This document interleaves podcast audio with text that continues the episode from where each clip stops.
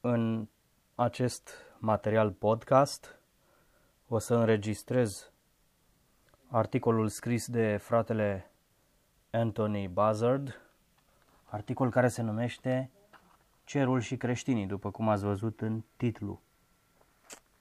Este un articol extraordinar, o să, o să vedeți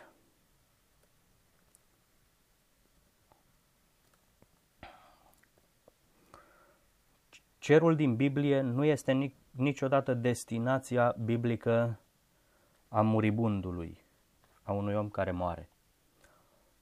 Savantul biblic din Cambridge, J.A.T. Robinson, spune Niciun text biblic nu autorizează afirmația că sufletul este separat de trup la moarte. Celebrul dicționar al Bibliei al interpretului, volumul 1, pagina 803, de ce oare creștinii vorbesc astfel de lucruri nechipzuite despre destinul nostru? Pe majoritatea îi auzim vorbind despre a merge în cer când mori, a câștiga împărăția în cer și a merge la moarte în ceruri. Cu tot acest limbaj familiar multor biserici, că ne mângâiem cu credința că morții au plecat să fie alături de Dumnezeu în tărâmul său ceresc – Sperăm să supraviețuim și noi morții și să ne alăturăm lor acolo. Nu ar trebui oare să ne oprim o clipă și să ne întrebăm reflectiv de unde provine tot acest limbaj despre cer? Cu siguranță nu din scriptură. Ce s-a așteptat, de exemplu, la moartea sa profetul Daniel, unul dintre oamenii eroi ai credinței, credincioși ai lui Dumnezeu? Îngerul i-a spus, du-te pe drumul către sfârșitul vieții, atunci vei intra în odihnă și te vei ridica din nou la viață pentru partea ta de moștenire alocată la sfârșitul epocii. Daniel, capitolul 12 cu 13 Moartea pentru Daniel urma să fie o odihnă în țărâna pământului. Vezi Daniel, capitolul 12 cu 2 unde același mesager divin a descris starea morților ca dormind în țărâna pământului, urmată de o ridicare, adică de înviere. Daniel 12 cu 2. Imediat o să deschid și eu.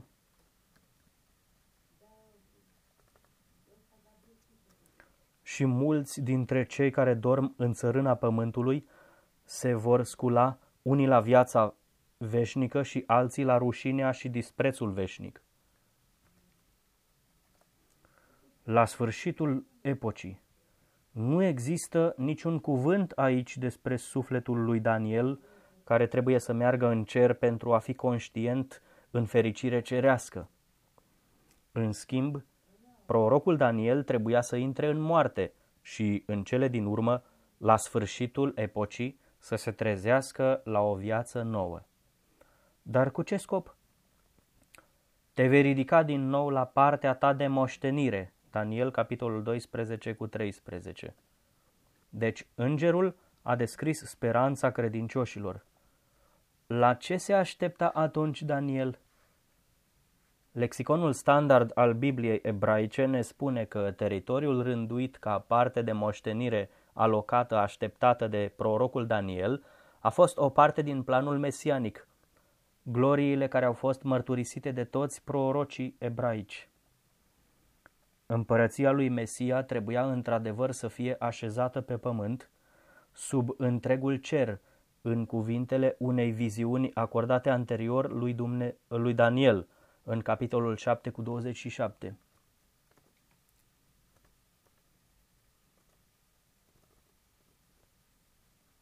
Iată să citim.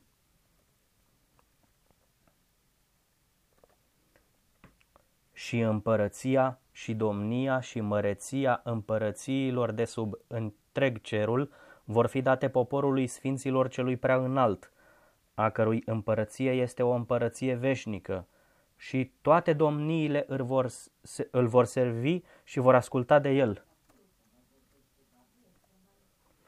Promisiunea a fost că suveranitatea, stăpânirea și măreția tuturor împărățiilor de sub întregul cer vor fi dăruite oamenilor sfinți ai celui prea înalt. Daniel, capitolul 7 cu 27, sau poporului sfinților celui prea înalt. Acei credincioși urmau să stăpânească suprem pe pământul reînnoit. Moștenirea pământului din literatura evreiască, atât biblică cât și extra-biblică, vedem cum această speranță pasională pentru o parte din împărăția mesianică de pe pământ a clocotit în inimile oamenilor lui Dumnezeu. Bucuria gloriei guvernării următoare a lui Mesia, în care sfinților le-a fost promisă o parte, a susținut credincioșii persecutați atunci când suferința a fost cea mai intensă. Exact același destin este promis credincioșilor din vremurile noului legământ. Timp de secole, bisericile au fost ocupate să demonteze speranța biblică și să o înlocuiască cu perspectiva vagă a vieții în cer a spiritului uman nemuritor, scos din casa trupului de pe pământ, adică din om. Nimic nu ar fi părut mai nonsensibil pentru scriitorii Bibliei. Nimic nu este mai destructiv pentru designul măreț al lui Dumnezeu pentru planeta noastră. Pământul fusese dat omului ca locuință veșnică a lui. Moștenirea pământului a fost dorința fiecărui israelit credincios și a fost confirmat în mod expres de către Domnul Isus în faimoasele sale fericiri, în Matei capitolul 5. De exemplu, fericiți cei blânzi pentru că vor moșteni pământul. El preia mărturia revelației din Psalmul 37, versetele 3, 11, 22, 27, 29 și 34. Când le promite celor blânzi că vor moșteni pământul, adică vor ajunge la domnia mesianică pe care Dumnezeu i-o încredințase lui Daniel în viziune, în viziuni. În plus, psalmistul a promis nu numai că cei credincioși vor moșteni pământul, dar și că vor locui în el pentru totdeauna. Psalmul 37 cu versetul 29. Haideți să citim și noi referința.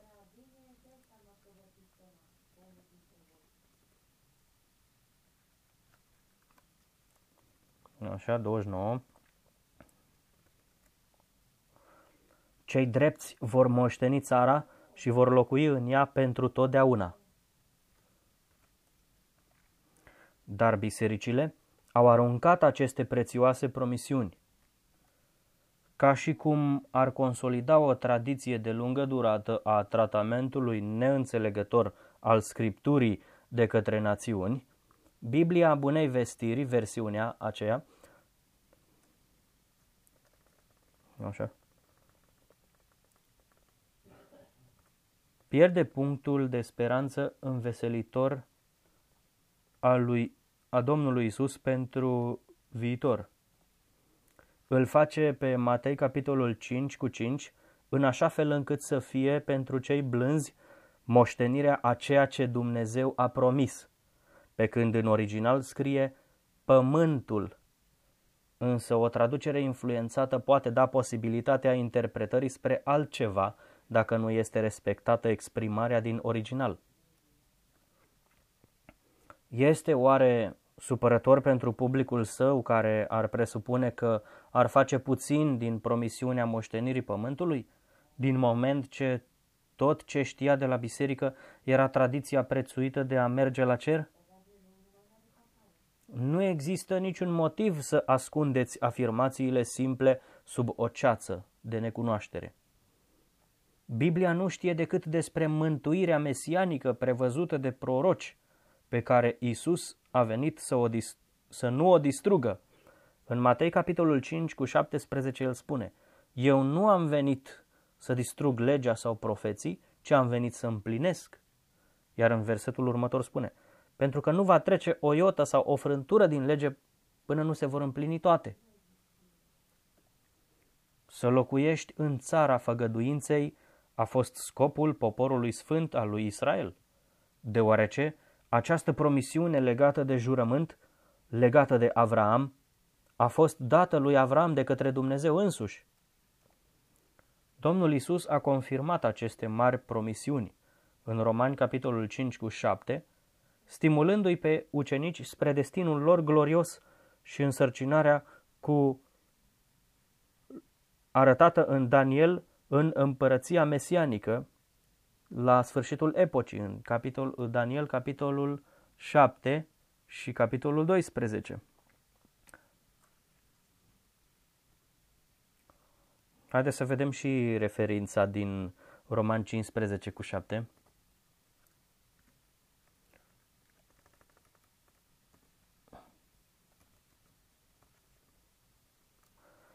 De aceea, primiți-vă unii pe alții, așa cum ne-a primit și Hristos pe noi, pentru gloria lui Dumnezeu.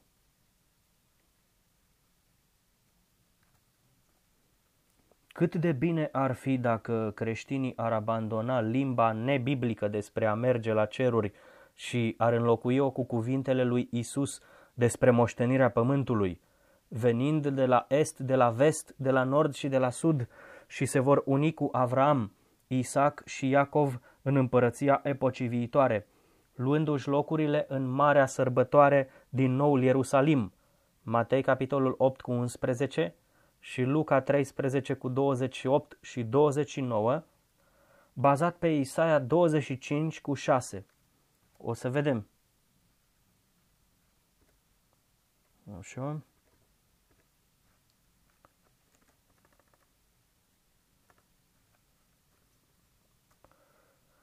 Și în acest munte Domnul oștirilor va face tuturor popoarelor un ospăț al lucrurilor grase, un ospăț al vinurilor pe drojdii, al lucrurilor grase pline de măduvă, al vinurilor pe drojdii bine rafinate.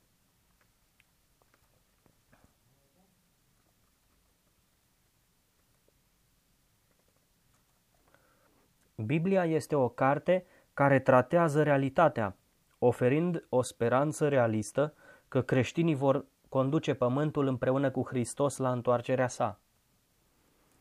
Îngerii sărbătoresc această perspectivă sclipitoare a omenirii răscumpărate. Citim cuvintele îngerilor din ceruri din Apocalipsa. Tu, adică Isus, ai răscumpărat prin sângele tău oameni pentru Dumnezeu din fiecare trib, limbă și popor și națiune. I-ai făcut să fie o împărăție și preoți, compară cu Exodul 19 cu 5 și 6, pentru a-L sluji pe Dumnezeul nostru și ei vor domni pe pământ. Uitați ce a încercat Dumnezeu cu Israelul.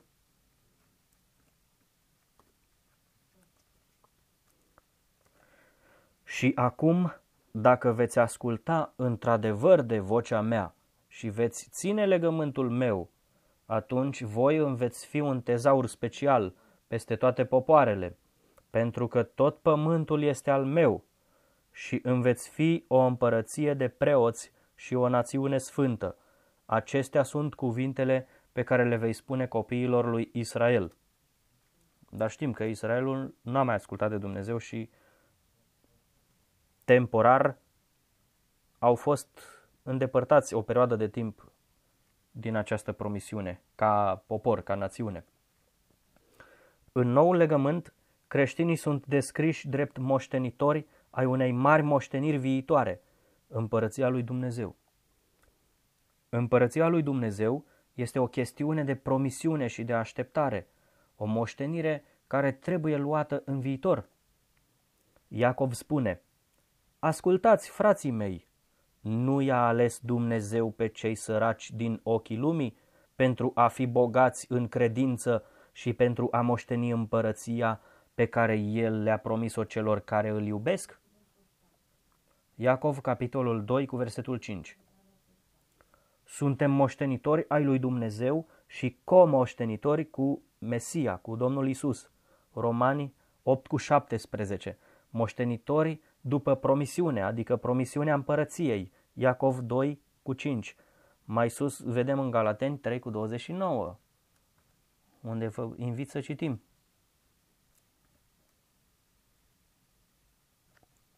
De fapt, de la versetul 26 la 29. Fiindcă toți sunteți copii ai lui Dumnezeu prin credința în Mesia Isus. Fiindcă toți câți ați fost botezați în Hristos, cu Hristos v-ați îmbrăcat. Nu este nici iudeu, nici grec, nu este nici sclav, nici liber, nu este nici parte bărbătească, nici parte femeiască, fiindcă voi sunteți toți una în Hristos Isus. Și dacă voi sunteți ai lui Hristos, atunci sunteți sămânță a lui Avraam și moștenitori după promisiune. Națiunile pot fi moștenitoare împreună cu Israelul și împărtășind împreună din promisiunea împărăției. Iacov, capitolul 2 cu 5. În Hristos Isus, Efeseni 3 cu 6.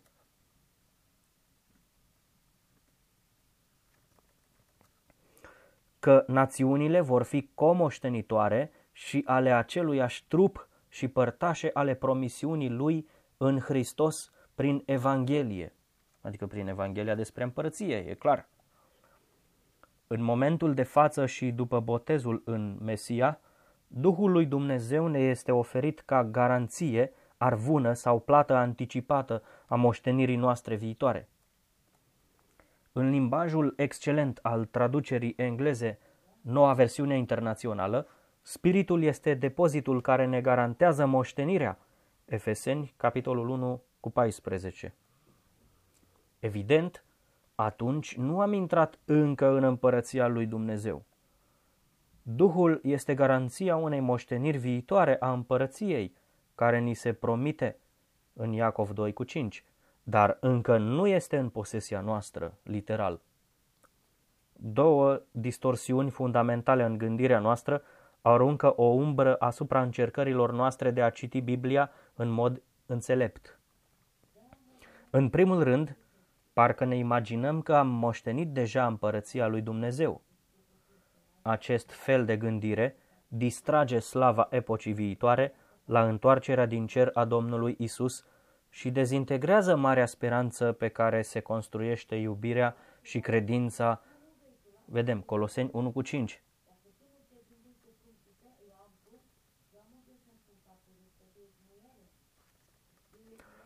Pentru speranța care este păstrată pentru voi în cer, despre care ați auzit dinainte în cuvântul adevărului Evangheliei. Clar despre împărăția lui Dumnezeu, despre Evanghelia împărăției lui Dumnezeu e vorba acolo. Pavel mărturisește că, citez, carnea și sângele, adică oamenii cu trupurile lor actuale în starea lor prezentă, nu, nu pot moșteni împărăția lui Dumnezeu, 1 Corinteni, capitolul 15 cu 50 și că răsplata moștenirii se află în viitor. Coloseni, capitolul 3 cu 24.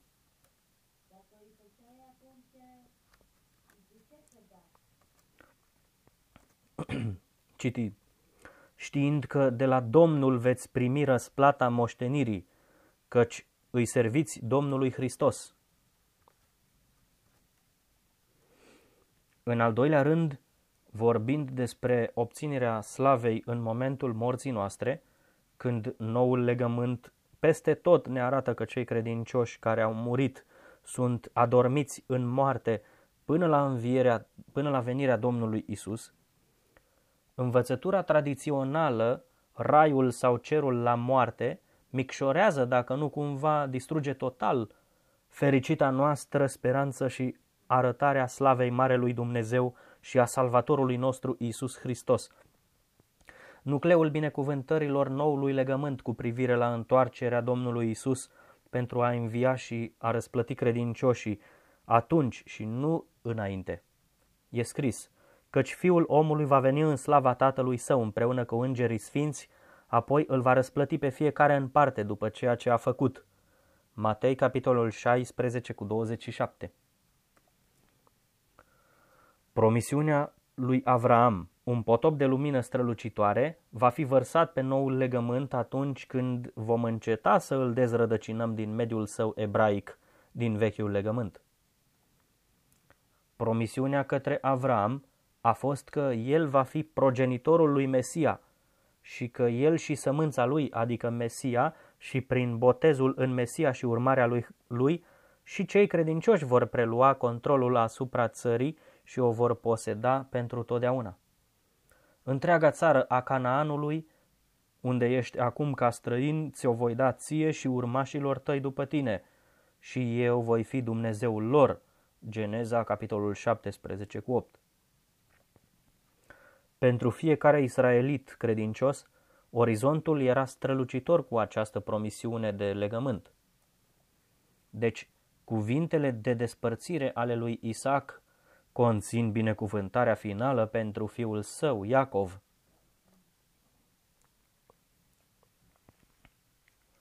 Fie ca Dumnezeu să-ți dea ție și urmașilor tăi binecuvântarea dată lui Avram, astfel încât să poți pune stăpânire pe pământul în care trăiești acum ca străin, țara lui Dumnezeu dată lui Avram. Geneza capitolul 26 cu 4 După 2000 de ani mai târziu, când a fost scris noul legământ, vedem scris că Avram nu a intrat personal în posesia pământului promis, literal, țara făgăduinței făcută către Avram, promisă către Avram. Ștefan, cu puțin timp înainte să fie martirizat, a explicat că Dumnezeu nu i-a dat lui Avram moștenire aici nici măcar un picior de pământ. Dar Dumnezeu i-a promis că el și urmașii lui după el vor deține țara. Faptele Apostolilor 7 cu 5 Scriitorul epistolei către evrei știa bine că Avram a fost chemat să meargă într-un loc pe care îl va primi mai târziu ca moștenire.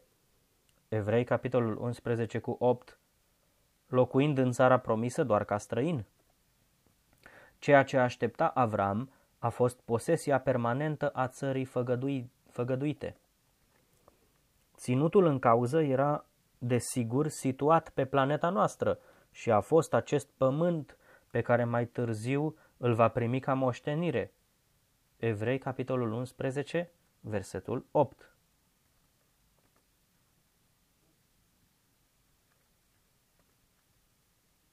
Unde să citim? Prin credință Avram, după ce a fost chemat să meargă la locul pe care avea să îl primească mai apoi drept moștenire, a ascultat și a mers, neștiind încotro mergea. Este un ținut ceresc deoarece este rânduit în mod dumnezeiesc de către Dumnezeul cerurilor și va fi binecuvântat cu prezența lui Mesia însuși ca agent suprem al lui Dumnezeu. Dar moștenirea garantată în jurământ către Avram este cu siguranță pe pământ. Oare nu fusese invitat să privească spre nord, spre sud, spre est și spre vest? În Geneza 13 cu 14. Haideți să vedem.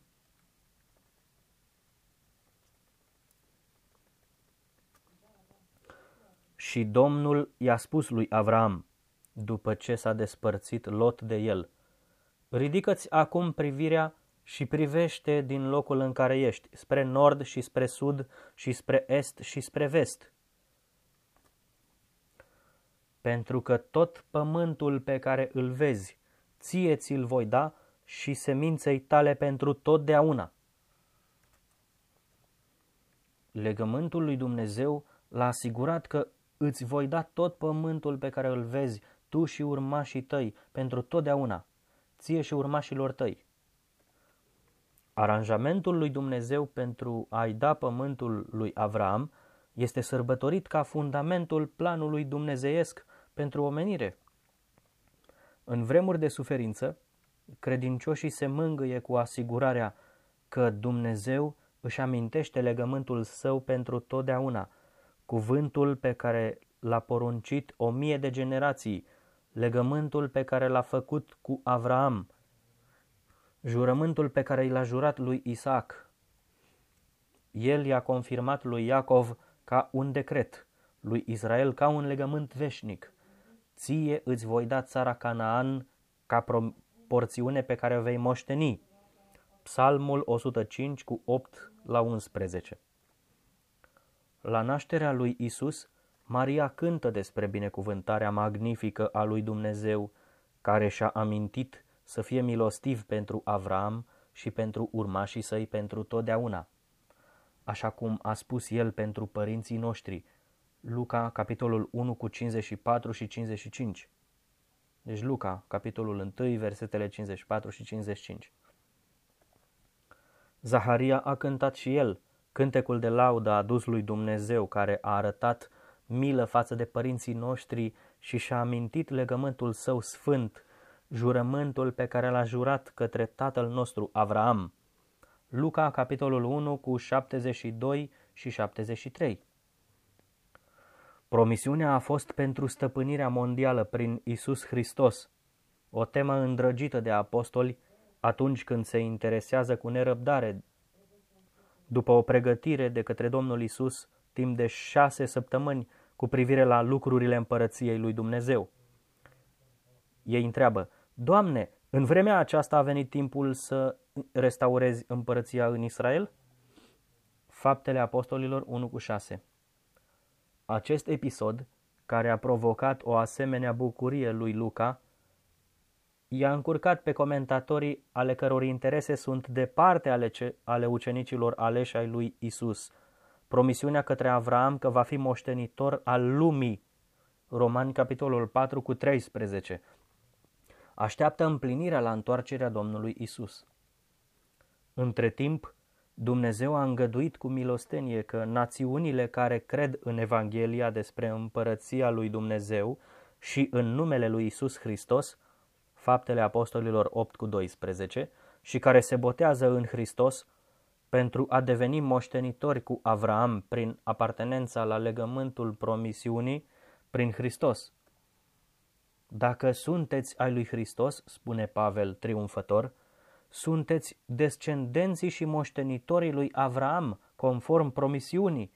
Galateni 3 cu 29, după cum am citit mai devreme. Și care este promisiunea? Și care este promisiunea? Promisiunea garantează că binecuvântarea dată lui Avram va veni asupra națiunilor în Hristos. Galateni, capitolul 3 cu 14. Am văzut deja ce a fost acea binecuvântare în Geneza, capitolul 28 cu 4. Să obținem stăpânirea permanentă a țării în care Avram, Isaac și Iacov locuiau ca străini. Prin moartea lui Mesia suntem răscumpărați, prin sângele său al legământului cel nou. Păcatele noastre sunt iertate. Prin credința în legământul lui Dumnezeu față de Avraam și față de David, ratificat prin moartea lui Hristos și adus la îndeplinire de către el, trebuie să ne străduim acum să punem stăpânire pe promisiunea făcută de către Dumnezeu lui Avram așa cum este scris că împărăția lui Dumnezeu se ia cu năvală. Speranța noastră este să stăpânim lumea împreună cu Hristos atunci când va interveni coborând din cer, pentru a-și asuma rolul mesianic ca prim și singur conducător mondial de succes. Până atunci, trebuie să trăim vieți demne de Dumnezeu, care ne cheamă în împărăția și slava sa. E scris în 1 Tesaloniceni capitolul 2, versetul 12. Când lumea va renaște, promite Domnul Isus, la regenerare, când Fiul omului va veni să se așeze pe tronul său de glorie, și voi vă veți așeza pe 12 tronuri pentru a le administra sau a le judeca pe cele 12 seminții ale lui Israel. Matei, capitolul 19 cu 28. Dacă suferim împreună cu El, vom și împărăți împreună cu El, spune Domnul Isus prin Pavel către adunarea sa, în 2 Timotei, capitolul 2, cu versetul 12. Apostolul repetă mesajul către corinteni. Nu știți că sfinții vor guverna, în paranteză, vor judeca, vor administra lumea? 1 Corinteni, capitolul 6, cu 2. Domnul Isus reafirmă obiectivul creștin – Celui care învinge și împăzește lucrările până la sfârșit, îi voi da autoritate asupra națiunilor, le va stăpâni cu un sceptru de fier, El le va zdrobi în bucăți ca un olar care sfărâmă lutul, așa cum și eu am primit autoritate de la tatăl meu. Apocalipsa, capitolul 2, versetele 26 și 27. Apoi, el adaugă, cel care are urechi de auzit să asculte ce le spune Duhul adunărilor. Apocalipsa, capitolul 2, cu 29. Cerul la moarte? În ciuda acestei învățături și mult mai biblice de mai înainte pe care ați auzit-o, dogma tradițională a cerului moștenit când mori se agață de câteva versete. Nu a promis Isus comoară în ceruri, în Matei 6 cu 20, și o răsplată care este mare în cer? Nu a zis Domnul Isus, în casa tatălui meu sunt multe locuințe. Dacă n-ar fi așa, v-aș fi spus, eu mă duc să vă pregătesc loc și după ce mă voi întoarce, vă voi lua la mine însumi ca să fiți cu mine acolo unde sunt eu. Nu se referă oare la cer? Așa se întreabă oamenii. Ei bine, nu. Ceea ce este pregătit, locurile care sunt pregătite, nu sunt locuri sus în cer, ci sunt pregătite în împărăția care se pregătește pentru cei credincioși, care de fapt se pregătește de la întemeierea lumii este pregătită, așa cum zice Domnul Isus. Veniți să moșteniți împărăția pregătită pentru voi de la întemeierea lumii.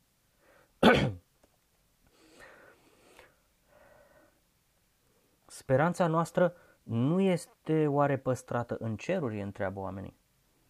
În Coloseni 1 cu 5. Totuși, Domnul Isus îi încurajează pe cei blânzi cu asigurarea de a primi moștenirea pământului.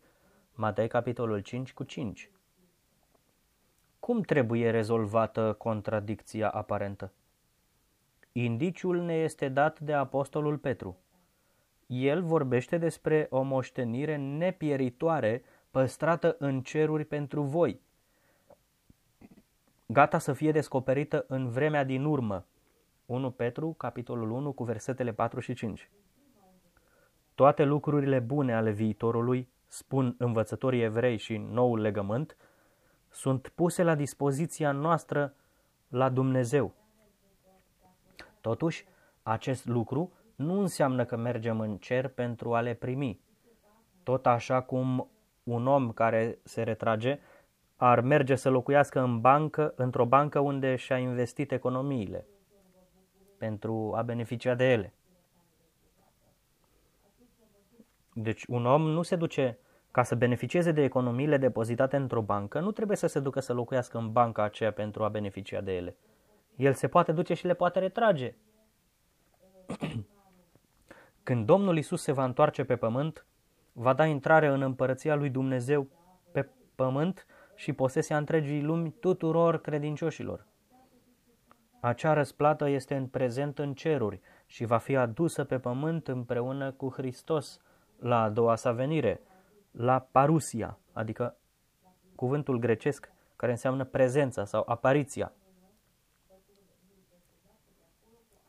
Domnul Isus a spus, iată că eu vin curând și răsplata mea este cu mine. Dacă răsplata ar fi primită în ceruri, n-ar mai fi zis că vine cu o răsplată. Ar fi spus că cine moare își primește în cer răsplata sau în focul chinului. Astfel, psalmistul cântă, Dumnezeu l-a așezat pe regele lui peste Sion, pe sfântul său munte. Dumnezeu mi-a spus lui Mesia, Tu ești fiul meu, astăzi eu te-am născut. Ceremi și voi face din națiuni moștenirea ta, din înălțimile pământului stăpânirea ta. Le vei conduce cu un sceptru de fier. Psalmul 2, versetele 6 la 9. Ideile populare despre destinul creștin sunt în, în coliziune cu Biblia. Scriptural vorbind, creștinii nu merg în cer. Cerul este locul unde moștenirea lor este acum depusă și păstrată, până la întoarcerea lui Hristos. Domnul Isus se va întoarce la noi pentru a da răsplata moștenirii sale. Coloseni 3 cu 24, care este posesia planetei reînnoite și purificate sub conducerea autorității Domnului Isus. Cerul trebuie să-l păstreze pe Mesia, spune Apostolul Petru, până când va veni vremea restaurării tuturor lucrurilor despre care Dumnezeu a vorbit prin profeții săi, cu mult timp în urmă. Faptele Apostolilor 3 cu 21 Cu greu trebuie spus că niciun proroc nu a avut în vedere binecuvântarea viitoare într-un alt loc decât pe un pământ restaurat, regenerat, binecuvântat de legea dreaptă a lui Mesia și a credincioșilor săi. E scris, guvernul va fi pe umerii lui Mesia. Din creșterea autorității sale și pacea nu va avea sfârșit. El va domni pe tronul lui David și peste împărăția sa, stabilindu-l și susținându-l cu dreptate și dreptate din acel moment și pentru totdeauna. Isaia 9 cu 6 și 7 Mai bine citesc de aici.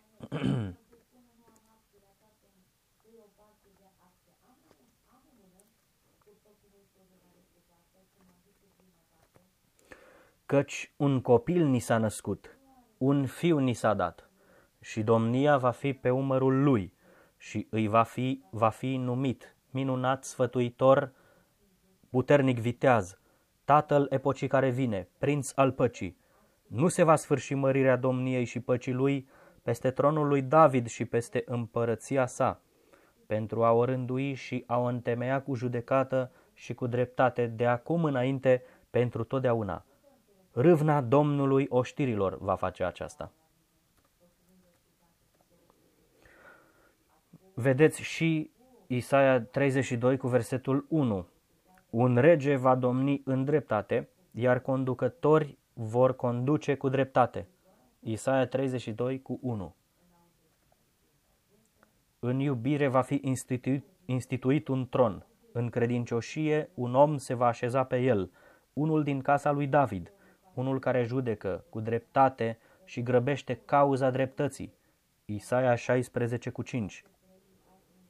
Atunci Suveranitatea, puterea și măreția împărățiilor de sub întregul cer vor fi predate sfinților celui prea înalt.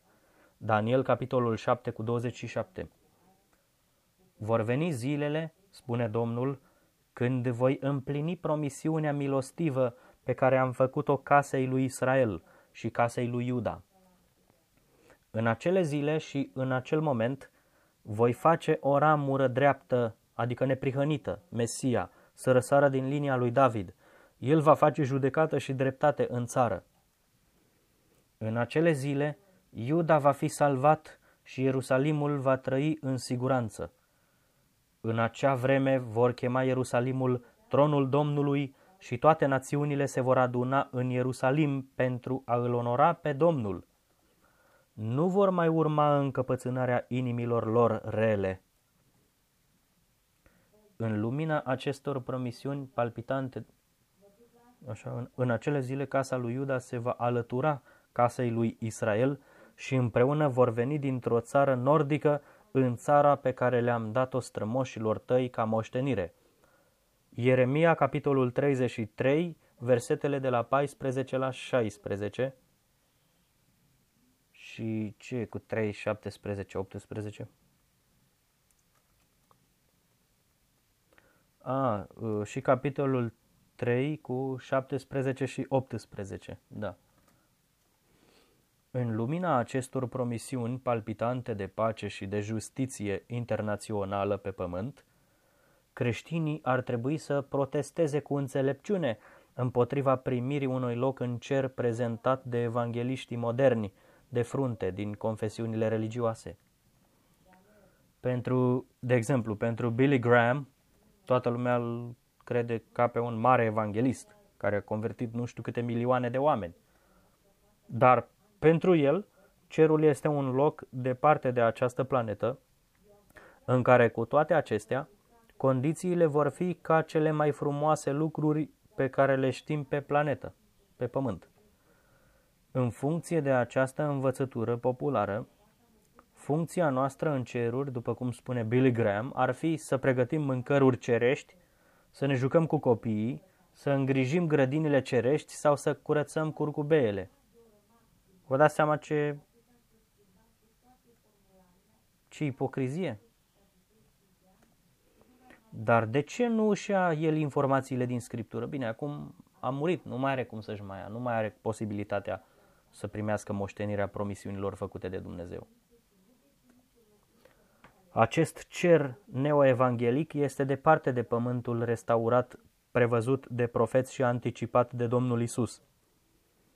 Domnul Isus nu a vorbit niciodată despre recompense care trebuie luate în posesiune într-un loc din cer, cu atât mai puțin despre sufletele nemuritoare care pot trăi fără un corp.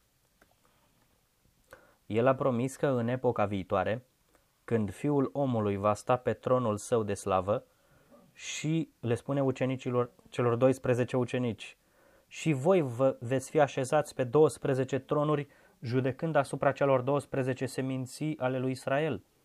Și el a extins cu grația această funcție administrativă pentru toți credincioșii asupra planetei, în Apocalipsa, capitolele 2 și 3, la 2 cu 26 și 27, 3 cu 21, 5 cu 9 și 10 1, și 1 cu 6.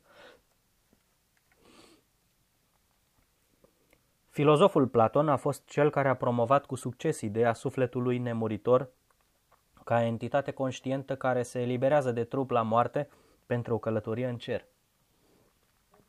Dar filozofia este marele dușman al învățăturii creștine. Puteți vedea în Coloseni capitolul 2 cu 8, cum spune Apostolul Pavel. Să fiți atenți ca nimeni să nu vă ia ca pradă prin filozofie și prin amăgire de șartă după învățăturile elementare și nu după Hristos. Așa cum israeliții din vechime nu au putut să reziste ademenirii religiei păgâne să se închine la alți Dumnezei, tot așa, biserica, după moartea apostolilor, a căzut în ghearele filozofiei grecești din care trebuie să fie salvată, cu dorința aprinsă, cu curaj și cu înțelepciune. Un pas în direcția corectă va fi făcut atunci când este evitat un oratoriu la toate predicările de, despre a merge în cer, a pleca sufletele și a fi cu Isus înainte de întoarcerea lui.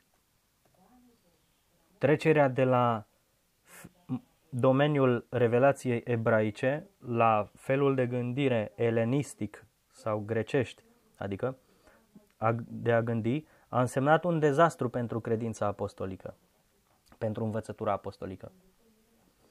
O păgânizare progresivă a eliminat adevărul.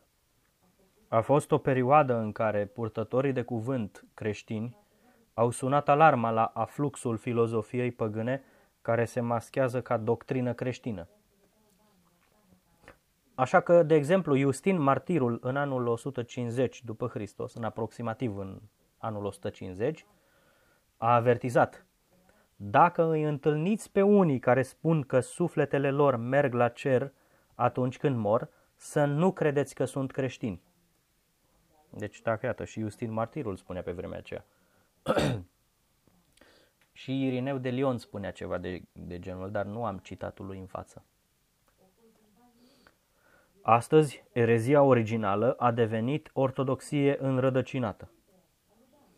Adevărul Bibliei sună în mod alarmant de străini credincioșilor elenizați, care citesc scripturile cu un picior în textul biblic și cu celălalt plantat în lumea platonismului. Întoarcerea la scriptură, adică studiul scripturii pentru a examina cu atenție toate lucrurile, mai degrabă decât a ține o Biblie în casă, va fi în curs atunci când cuvintele savanților notați sunt puse la inimă, nu ca observații academice fără conținut, dar întrucât profeticul solicită o revenire radicală la documentele creștine.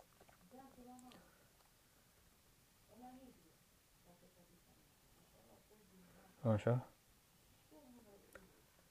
Diferența este evidentă între modalitățile mentale ale noului legământ și cea mai mare parte a gândirii noastre creștină obișnuită de astăzi.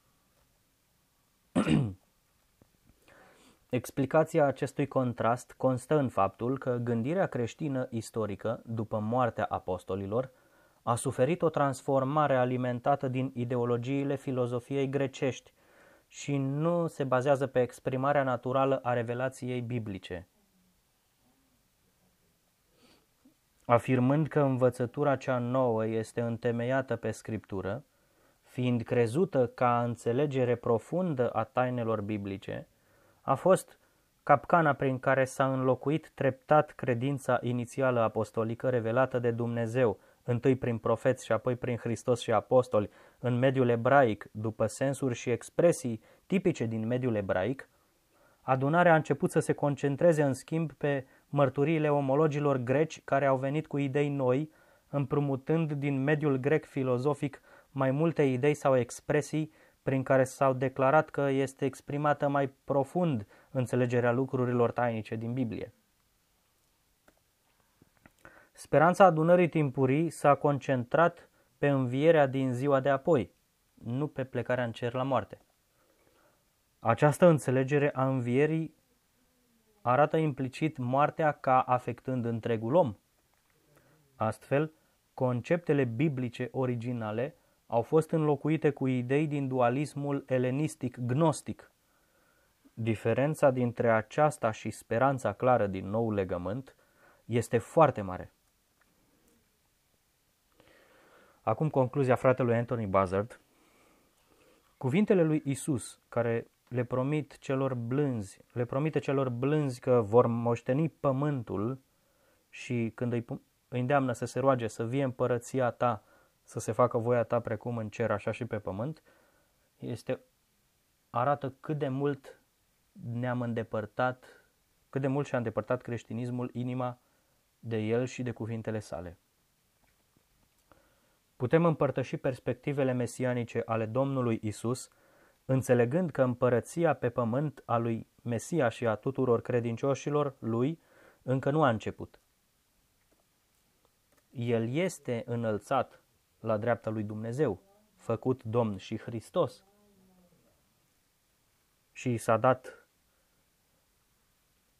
i s-a dat toată autoritatea în ceruri și pe pământ. Însă, deocamdată, el este, așa cum ați văzut în fapte 3 cu 21, că este păstrat în ceruri până la vremurile de restabilire sau restaurare a tuturor lucrurilor despre care Dumnezeu a lăsat mărturie prin profeții săi în vremurile de demult. David este mort, vedem scris în Faptele Apostolilor, capitolul 2, cu 29 și 34, la fel și toți ceilalți sfinți. Și fiți atenți, dragi ascultători, inclusiv Enoch, Ilie și Moise sunt morți. Nu trăiesc în ceruri. Aceștia sunt adormiți în moarte și așteaptă învierea în viața epocii care vine. Luca, capitolul 14 cu 14 și capitolul 20 cu 35 și 1 Corinteni, capitolul 15 cu 23, Daniel, capitolul 12 cu 2, care va fi domnia mondială manifestată a lui Isus și a credincioșilor pe pământul reînnoit și purificat. Fie ca împărăția cerurilor pe un pământ reînnoit să fie proclamată pretutindeni ca inima noului legământ. Luca 22 cu 28 la 36 și obiectivul promisiunii depuse de jurământul lui Dumnezeu către Avram în Hristos. Apendicele materialului. Ce spun experții? Câteva afirmații remarcabil de provocatoare despre moarte, având în vedere ceea ce se învață în mod obișnuit. Celebrul dicționar al interpreților Bibliei.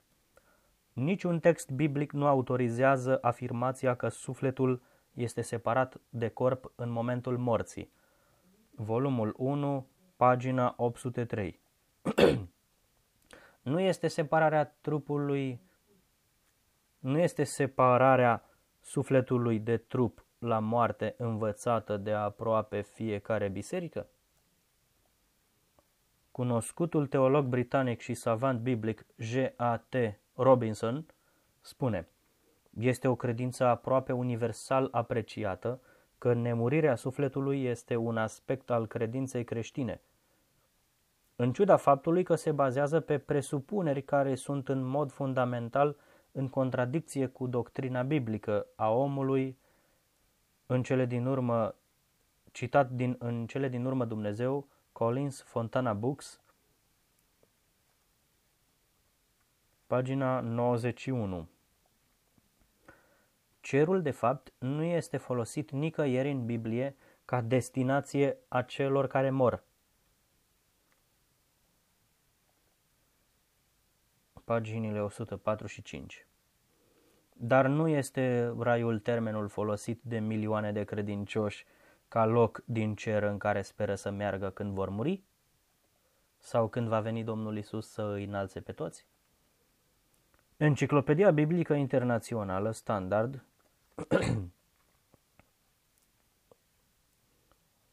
Suntem influențați întotdeauna mai mult sau mai puțin de ideea platonică greacă potrivit căreia sufletul este nemuritor. O astfel de idee este complet contrară conștiinței israelite și nu se găsește nicăieri în vechiul legământ.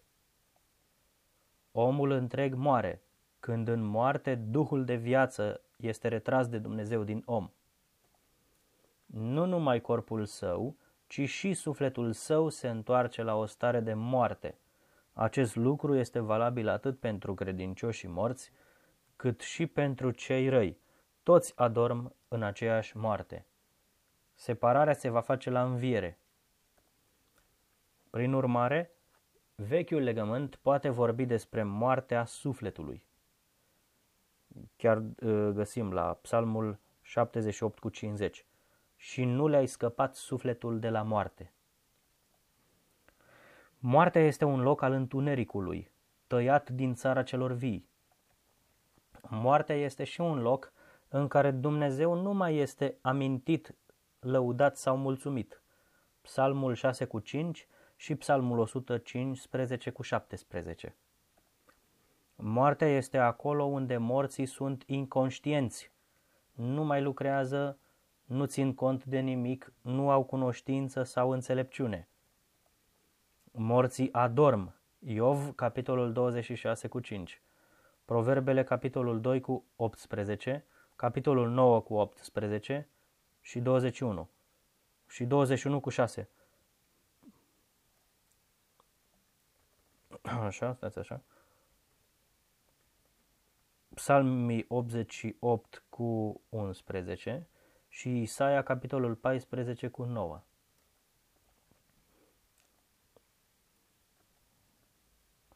Comentariul biblic al lui Daniel Modul standard al vechiului legământ de a prevedea moartea și revenirea la viață este prin a vorbi despre culcare și somn, apoi despre trezire și ridicare. Primul muribund este o formă extremă al celui din urmă culcat în somn, care oferă astfel metafora acesteia. 2 Regi, capitolul 4 cu 31, capitolul 13 cu 21, Isaia, capitolul 26 cu 19, Ieremia, capitolul 51 cu 39 și 57, Iov, capitolul 14 cu 12. Mai mult, a muri înseamnă a fi culcat cu strămoșii tăi în mormântul familiei, cu echivalent Așadar, revenirea la viață ar însemna părăsirea unui astfel de uh, părăsirea mormântului, ridicarea din țărâna pământului. Psalmii 49 cu 73 Imaginea învierii presupune refacerea la viață a întregii persoane cu toate aspectele sale spirituale și materiale. John Goldingay, Word Books, 1987, pagina 307. Acest mod de a înțelege moartea este de asemenea o profeție din Daniel, capitolul 12 cu 2, a ceea ce se întâmplă când murim în perioada noului legământ și mai departe, până astăzi. Nu s-a schimbat sensul morții. Numai în Hristos există o promisiune de înviere din starea de moarte. Acest lucru se va, înăl- se va întâmpla când se va întoarce pentru a stabili împărăția lui Dumnezeu pe pământ. 1 Corinteni, capitolul 15 cu 23. Cei care sunt creștini vor fi înviați la venirea lui Hristos. Cei care sunt ai lui. Primii vor fi înviați, cei care sunt ai lui Hristos, și apoi ceilalți sfinți vor fi înviați la prima înviere. Ideile populare promovate în biserică au ignorat această înțelegere biblică despre moarte și înviere. 1. Lexicon ebraic și englez uh, Lexicon ebraic și englez al vechiului legământ Brown, Driver și Briggs, Oxford, Clarendon Press, 1968, pagina 174 ceea ce este într-adevăr speranța pentru inima cu probleme, Word Pub, Co, CO 1991. Citatul acela al lui Justin Martirul este din dialog cu Trifo, capitolul 80.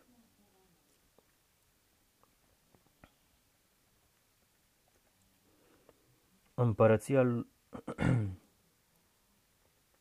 Așa, să vedem ce mai Astfel, legământul prin Hristos îndeplinește promisiunile și legămintele făcute cu Avram, cu Israel și cu David.